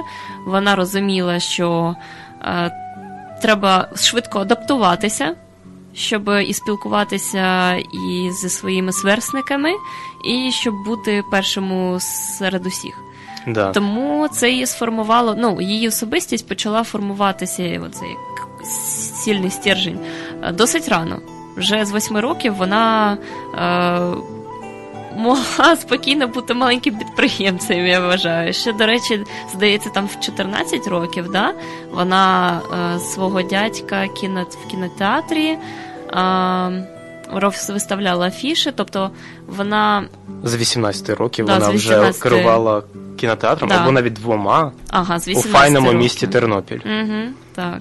І да, вона там працювала саме от е, як по повній. Це і афіші, і реклама, і там, я так розумію, і бабіни. Тобто вона ро- весь Повністю процес знала, завідувала да. всім процесом так, кінотеатра. Да, кінотеатр це на, я так розумію, от ще початок о, життя е, кіно як такого. Угу. І е, це от формулює і описує нам її як персонажа, хто вона була. Активна, непосидюча і шаряща. Вона, вона шарила. Так. Отож, е, хочу від себе додати ще е, про її освіту.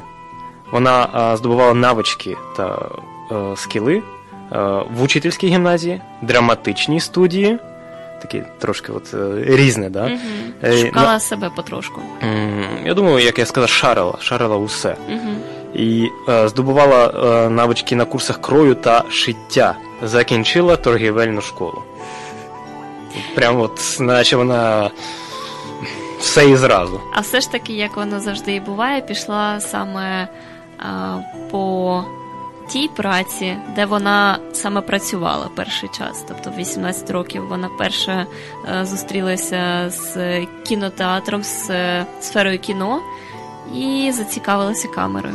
А, По-моєму, одне з перших її занять, саме те, за які вона по-моєму, отримала платню, це вона ремонтувала чоботи десь на Росії, і е, там вона їй ще 18 не було, десь 8-12, і там в цих містах. Вона це опанувала, і це і ставало у пригоді. Цей ремонт чоботів, ремонт взуття. Бо оскільки вона, я нагадаю, мандрівниця Софія Облонська, е, ходиш ти ногами, а на ногах взуття. Угу. І взуття, знаючи з походів, воно має властивість е, в хардових умовах е, швидко зноситися. Угу. Все так. От. І це дуже, дуже корисний навик. Шкода, що я його не маю. Ну да. Добре, тоді зараз музична пауза, а далі тоді продовжимо цю біографію.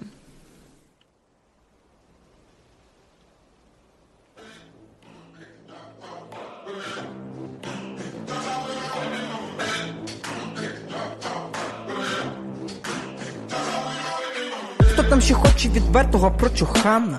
Зачекай, зачекай, я ненадовго кохана. Зараз по пиці там тому брехливому хаму. Зараз впаде його тіло, буде без тями. Він навіть не тямить на кого стрибає. Я розбиваю зухвало його танки. Я вибиваю його зуби, він вже не кусає. Він навіть не тямить, що тим танкам гайки. Хашкрашер, перемога вже наша. Україна ніколи не впаде на коліна. Хашкрашер, перемога вже наша. Ти мене хотіла, але пізно зрозуміла. Моя сила виходить назовні, бачиш. Моя сила його підкосила, значить, Так, його очі не бачили, куди фігачать, його очі не бачать, тому що плачуть. Його ракети, як і плани, полетіли на дно. Я на своєму стою, мені все одно. І чому йому дома там не сидиться? Я питав, та він не сказав паляниця. Хашкрашер, перемога вже наша. Україна ніколи не впаде на коліна. Хашкрашер, перемога вже наша. Ти мене хотіла, але пізно зрозуміла. Тепер ти розумієш, хто нас боронить. Отримай на горіхи від ЗСУ і тероборони. Тепер ти знаєш, хто нас захищає, Лаша Тонбай. Зникаєш.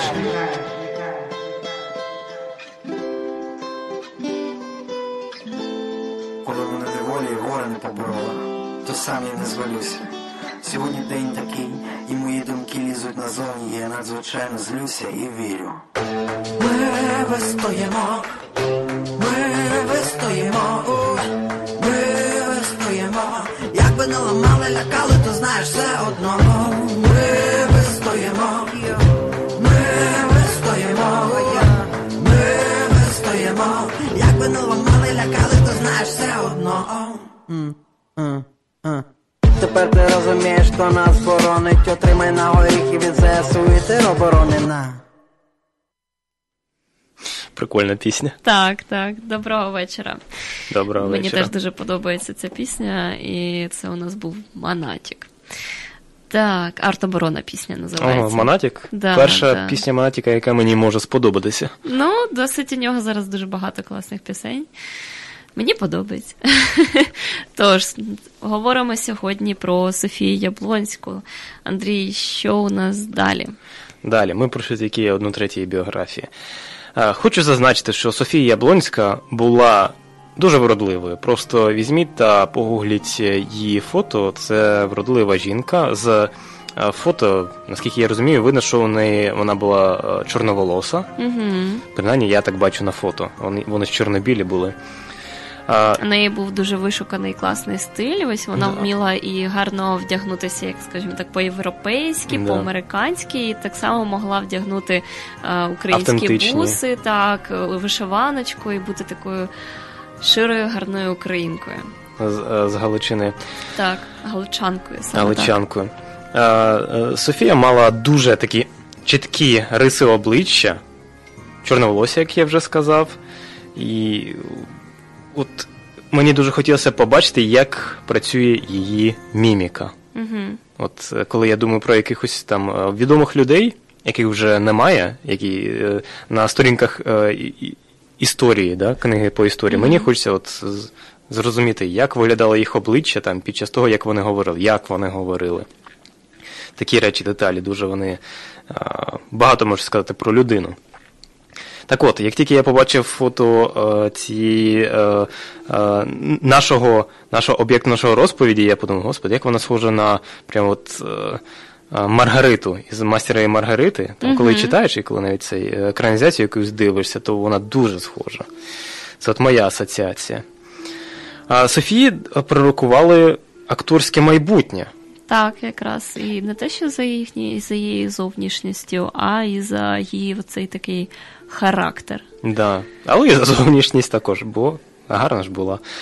Е, Вона сама теж поставила собі це за мету, акторське майбутнє, Угу. але е, не склалося, або вона, е, по-моєму, наскільки Скажімо я так, пам'ятаю, це вона просто перервалося іншим. Я привалася можу іншим, бо вона не хотіла довго чекати цих е, результатів з кастингу, поки там я так. вам передзвоню Ось і настільки бла бла вона була непосідна, так не хотіла просто чекати навіть це. А хоча я не думаю, що там ну дуже багато треба було чекати. Не, не дві, не три неділі. Це мені здається, ну там може днів вісім там максимум. Не знаю, там. скільки там вона І чекала. все одно вона так, вона просто обрала інший шлях, сказала, не хочу я цього. Пішла по іншому. вона взяла, спакувала свої валізи і відправилась куди? Правильно, в Париж. В культурну. Перед цим вона вивчила мову, якраз назбирала гроші, щоб тоді туди поїхати. У неї були гроші з, з цього з кінотеатру, ну які так, вона, вона заробила. якраз просто якраз збирала на цю, скажімо так, уже з Да, ну, звісно ж, вона не з порожніми руками поїхала.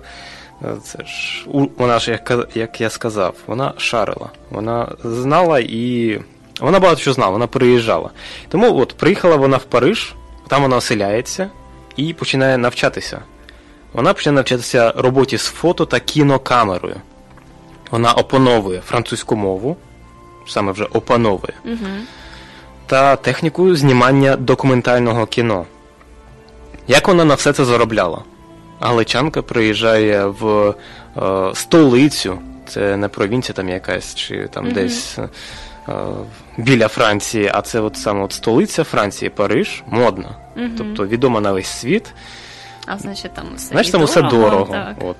Софія заробляла миттям вікон у офісах, е, вона знімалася у невеличких ролях у кіно і е, підробляла манекеницю та моделлю для художників. Тобто, я розумію, вона якось позувала. То будь-якими шляхами, щоб іти далі. Да. От, Нічого і, не соромлячись. Ну, таких людей я люблю. да, просто вона не думала, що якась робота для неї занадто брудна. У неї була ціль, і вона до неї йшла. От, е, от як Оксана е, буває каже, що, от, е, наприклад, мені треба там е, 300 доларів на те, на те і на те. От ставиш до, е, собі ціль 300 доларів, і тут звідти прийшло, тут я можу заробити, тут мені борг повернули, і отак бац, вже 300 доларів або Да, більше накапало. е, ціль поставити, це завжди у людей так працює. Просто так воно не прийде. Коли ти собі ставиш, що тобі потрібно, особливо в срок, ставити собі завжди срок, Дедлайн. дедлайн, да, коли ти хочеш заробити цю суму, і тоді це дуже добре працює. Да. Ну, якщо ти людина, яка це дійсно хоче. Якщо це не цього не хоче, а просто так, типу, мов, ну мені б варто було б, так було б непогано, так це не працює. Це треба дуже хотіти і ставити собі дедлайн. Да, це навіть в книгах пишуть, що якщо ставиш ціль, то став її з дедлайном. Угу. Ну добре. Далі. Отож, отримавши всі потрібні е, скіли, навички, Софія Яблонська вирушає У свою на першу зустріч, вже мандрівку. на зустріч невідомому. А по-моєму, їй надійшов е, цей е, замовлення від французької компанії, яка е, е, хотіла купити її навички, щоб та зняла, е, по-моєму, і відео і фото, т- документальний матеріал про е, провінцію французьку Марокко. Угу. Тобто про аборигенів, ну, так би мовити, місцевих. Да? Е, І туди вона, Софія, і вирушила. Це була, як я вже сказав, французька колонія. Там вона вперше, Софія, влаштовує своє перше фотополювання. А звідти і походить родом її перший подорожній роман під назвою Чар Марокко. Це Там по-моєму, вона якраз і починає вже і писати. Да, це, по-моєму, 1932 рік. От, е, цей роман вийшов. Е, Що в ньому є? Там є опис життя арабської Африки. Марокко це Африка, взаємини суспільства та його звичаї, культура, берберські племена, теж відомі словом, культура та край. Угу. І як цікаво це все взагалі виходило. Тобто вона, щоб це все записати, щоб взагалі трошки споріднитися з цими людьми, вона проходила через їхні звичаї, Да, обряди, все, все пробувала і нічого не боялася. На диво, мені, мені вона здається якоюсь такою от. Е, е, ну, відчайдушною. Угу. Мені навіть не, знаю, чи вона Немає табу майже ніяких. Ну, Я не знаю, чи вона стопів, стопів, не- я так да, стопів е, без гальм. Е, Не знаю, чи розуміла вона, на які небезпеки вона загалом спочатку йшла. Бо це Африка, берберські племена, вже слово племена звучить якось так, що ну, обережно. А їй навпаки було тільки цікаво. Цікавість ось перема- перемагає цей страх завжди. Прямо як з моїм котом. Е, І це мене в ній, як е, мене як чоловіка, дивує, що от е, жінка, ще й вродлива, взяла і поїхала в Марокко. Не там не в великі гарні міста, а от саме на таку якусь периферію, до племен. Це дивовижно. Книга стає бестселером Чар Марокко. Уже так непогано для жінки з Галичини віком, я проходив 25 років, 32 рік, е, 1907-го. Тобто їй 25, вона вже там сям побувала в декількох країнах, написала, зняла е, документальний матеріал. Цю І, книгу написала. да, да, і це все на початку 20-го століття. Мгм. І От. тільки 25. Да, от, і, ну, хіба не дивовижно. Е, молода, неаби, е, при, е, неабияк вродлива жінка у арабських країнах. Вона впроваджується і виуджує всі ці традиційні консервативні суспільства тих часів, вона все це дізнається і описує. Це класно. Після Марокко Софія е, розуміє, що саме такі подорожі, е, саме в такі краї, саме от невеликі міста, як я сказав, а от племена, аборигени, туземці, її цікавлять в неколонізовані автентичні землі, де, ну, будемо прямо казати, ще не прийшла повністю цивілізація. Мгм. Тому що людям і якраз іншим не знатні ці ні традиції, ні культура цих людей, і вона, скажімо так, першо. Відкривач цього всього. Да. Це мені, знаєш, вона кого нагадує? Нашого українського мандрівника-журналіста Комарова. Комаровського. Комарова. Комарова, да. Дмитра Комарова. Дмитра Комарова, да. Тому що він теж постійно їздить саме в племена, вибирає такі мандрівки, е, куди взагалі люди не суються, щоб подорожувати або відпочити. Тобто він іде на такі дуже інколи зухвалі і сильні подорожі. Да, але завжди він туди приносить е, наші символи, наш прапор Угу.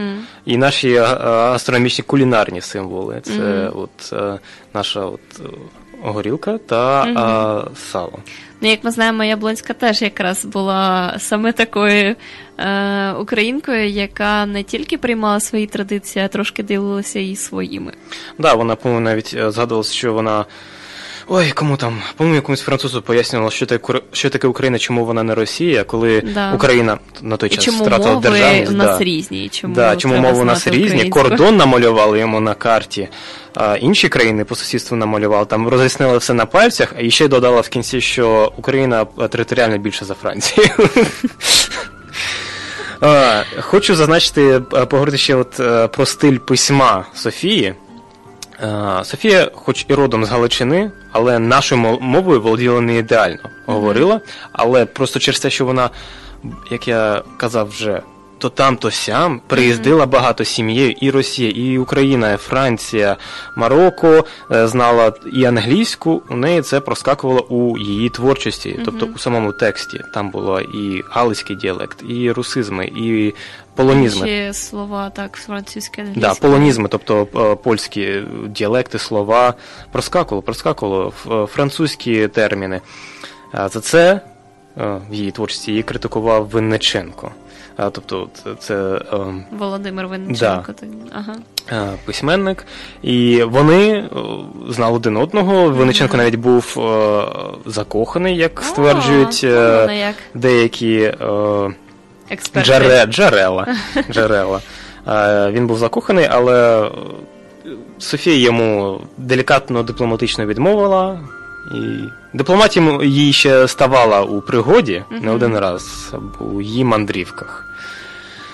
Але вони ще переписувалися, і от він був, так би мовити, її критиком, її першочитачем, до речі, Мгм. Винниченко. Це теж класний факт. А, відважна галичанка проклала собі маршрут своїх подорожей через наступні краї. Хвилинку.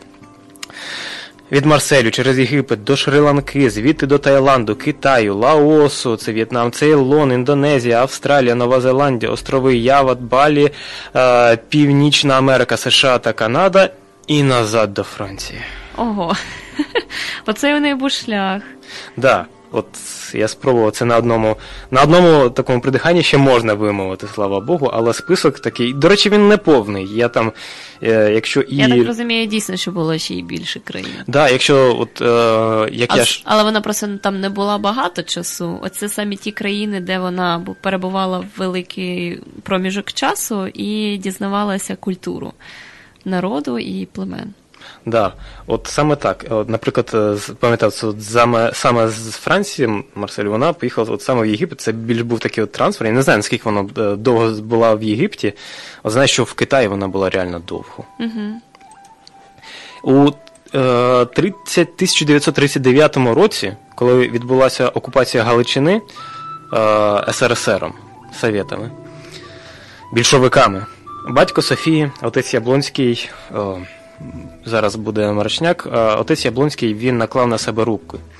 бо не зміг витримати трагедії е, навали червоної чуми, яку він сам бачив під час свого проживання у Росії. Нагадаю, що от вони от приїхали да, в е, 15-му році, або приблизно в ті роки, і е, уже тоді були ці революційні настрої, вони так гарно вже розквітали, і от е, отець Яблонський, я так розумію, сам все це бачив, і він як інтелігенція, як майже став лікарем, він був, я так розумію, проти цього. Угу. Ось так от радикально змінилася його думка. Да. Тобто е, сам цей момент священик наклав на себе руки. Це ну, звучить якось Угу.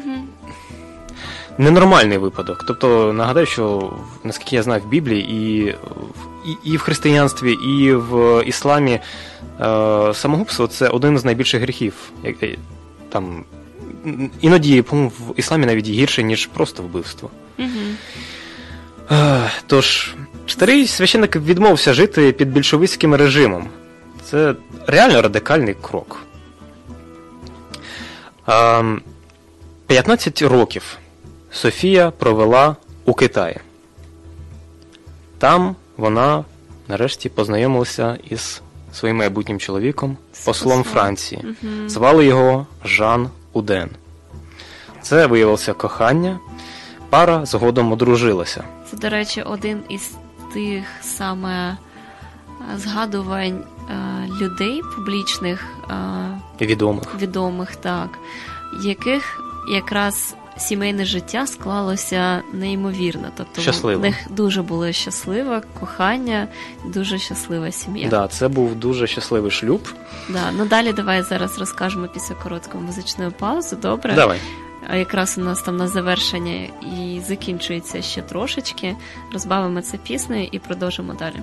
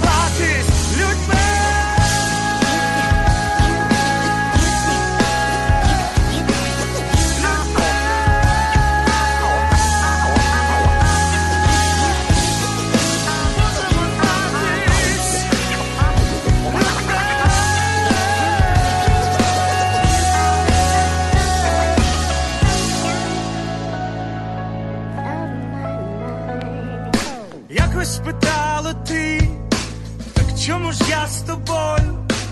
Сказав, що більш такої на світі не знайти. Думав, ходив аж ось, декілька слів знайшлось. Скажи поміж сестер, що ці слова твої тепер.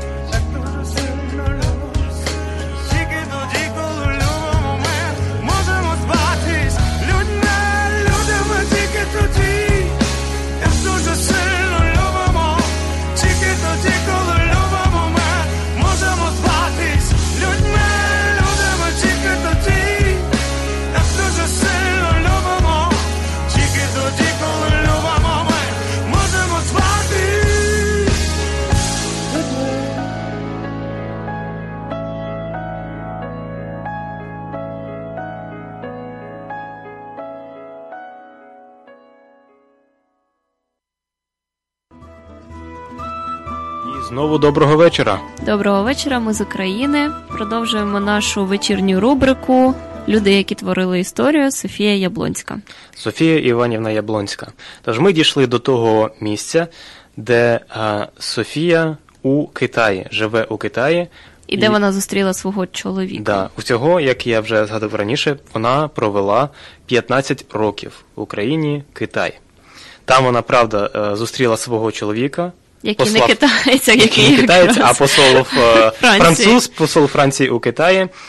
Е, І е, згадували, що вони закохалися, у них склався дуже щасливий шлюб. До речі, в цьому шлюбі народилося троє синів. А, Вони їх виховали, виростили. Вдома у родини панувала українська кухня та культура. Наприклад, жінка Софія Іванівна називала Жана Жана Іваном. Це, це теж щось говорить про її. е, Я би назвав це такий. Хоч вона, знаєте, і така мандрівниця, але якась вона була все ж таки україноцентристка.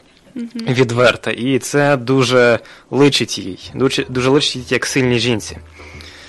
Тож, Цікаво, чи подобалося це Жану. Я думаю, якщо не склався е, такий щасливий шлюб, я думаю, він це дуже заохочував. Ну так. Оскільки він був ще посол, тобто теж це якийсь є е, такий е, е, слово я шукаю. е, Мультикультурність та, можливо, деяка космополітичність, якщо це правильно сюди от слово вставити. Мгм. А от ця мультикультурність при- була присутня. Тобто він приймав. У мене жінка українка, Мгм. називає мене Іваном. Клас. Ще й борщем кормить. Да, бо е, в сім'ї, так як я вже сказав, була е, українська така атмосфера і українська кулінарія, кухня.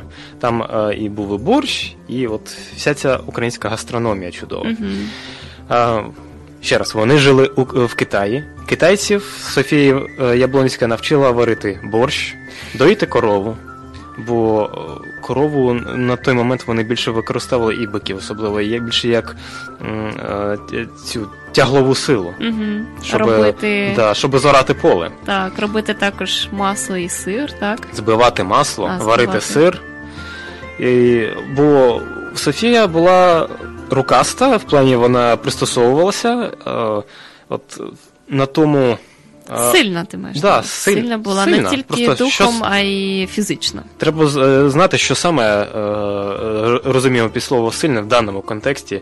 От на тому е, острові, по-моєму, це був острів, де їй дали прізвище Теура, червона пташка. А вона, наприклад, теж займалася. По суті, свої- своїм життям як виживанням, тобто щоденно це треба було там залізти на пальму, збити собі кокоса, тобто Мгм. жити як туземець там живе, не як туристка. Це був один з її принципів, Так, що вона жила як одна серед е, усіх Да, цих як своя. людей. Вона втиралася в довіру, і ту довіру вона виправдовувала. І е, вона плавала серед рифів. Вона от робила всі ці активності, щоб бути Навіть реально рибу своєю. собі сама полювала, Да. ловила. От, от така жінка, жінка, не чоловік на початку ХХ століття, 30-40 роки. Ну, що ще можна додати? А додати е, можна ось іще, що номер, е, число її творів. Софія Яблонська, вона є авторкою таких значить, книг, як я вже зазначив, Чар Марока Мгм. 1932 року. Який у нас бестселер якраз. Да, це е, до речі, ця книга правда стала вона бестселером.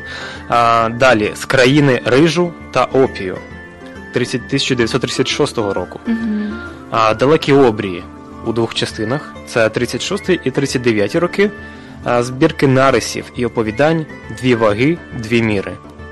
Це вже посмертно вийшло 1971 року.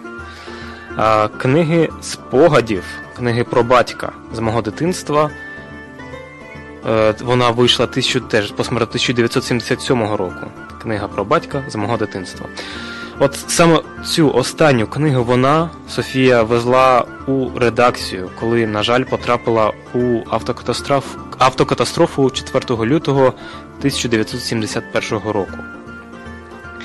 До кінця свого життя Софія берегла три речі: Кобзаря Шевченка, гуцульську ляльку, якої, до речі, подарували е, наші е, українки гуцулки, коли вона з одних разів е, приїжджала провідати мати та родину е, назад у свій рідний край.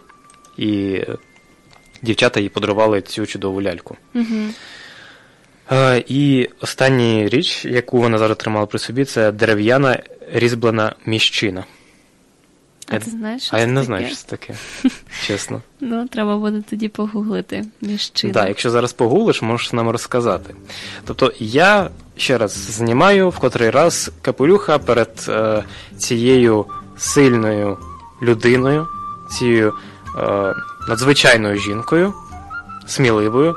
Вона е, йшла і потрапляла в такі місця і мала е, сміливість туди йти, куди е, не завжди мав сміливість іти е, чоловік, сам чи не сам. А нагадаю, що е, більшість своїх подорожей е, Софія долала сама. Вона там сама тягла свою апаратуру, це фотоапарат та камера, і сама знімала е, цей матеріал, а це знімати було непросто. Якщо навіть ви зараз у наші дні переглянете світ на, на виворіт з Дмитром Комаровим, то там ви побачите теж через який буває треш, він проходить. А, там і, і племена, і тварини, його, по-моєму, і змія кусала. Ну, цікаві в нього теж пригоди. І, по-моєму, і на мафію він там направ... А, а на, на Якудза. На Якудза в Токіо він натрапляв. І от, а тут початок ХХ століття, і, і жінка, от, е, типу, взагалі, ви знаєте, пані, куди ви їдете? Е, всі ці бербери, дикі племена, туземці, виживання. Я б ніколи не сказав, що це не для кожної людини такий стиль життя та мандр.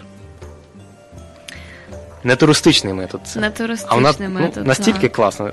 Чудова, велика француженка, але в першу чергу українка. Угу. Мені дуже подобається її життєвий шлях і той, якою вона була відчайдушною людиною, тим, чим вона займалася, і як швидко вона цього всього досягала. Тому що якраз не розтягуючи, вона за все своє життя встигла зробити, написати і книги, і поподорожувати, і по- побувати, пожити в декількох країнах. Мати чудову сім'ю, вивчити декілька мов. Ну, Тобто за весь за все своє життя це досить дуже багато. І вона цим всім насолоджувалася в першу чергу. Цим своїм прикладом вона нам якраз і показує, що а, можна досягати будь-чого, багато чого, навіть за короткий е, проміжок часу. Дивлячись просто, як сильно ти цього хочеш. Да, вона вчить цілеспрямованості. Так, і за це ми Сміливості. її, особисто я, чесно кажучи, дуже люблю. На жаль, я не знайшла, що таке різьблена мужчина. Може, я скажу з приводу цього наступного разу, тому що це щось дуже, якийсь такий реквізит, достатньо е, древній, я б сказала. Тому про це вже поговоримо наступного разу. Я, до речі, думаю, що нам варто поговорити про артефакти українські. Ось це дуже була б цікава тема. Як вони виглядають, що вони значать, і е, трошки додати в це все історії, звичайно. О, з радістю. Так. А на сьогодні у нас е, з ефіром все. Дуже дякую Андрію Кригіну е, і Андрію Олексійовичу Кригіну за чудові матеріали на сьогодні. І зустрінемося знову ж таки наступної середи. Так, Андрій? Наступної середи, Так. той самий час. той самий час, так, і з новим цікавим матеріалом. Всім дуже дякую, гарної вам неділі і Всім дякую за ефір, дякую, що прийшли, дякую, що ми спілкувалися. На слава все добре. Україні! Героям слава! Слава Україні!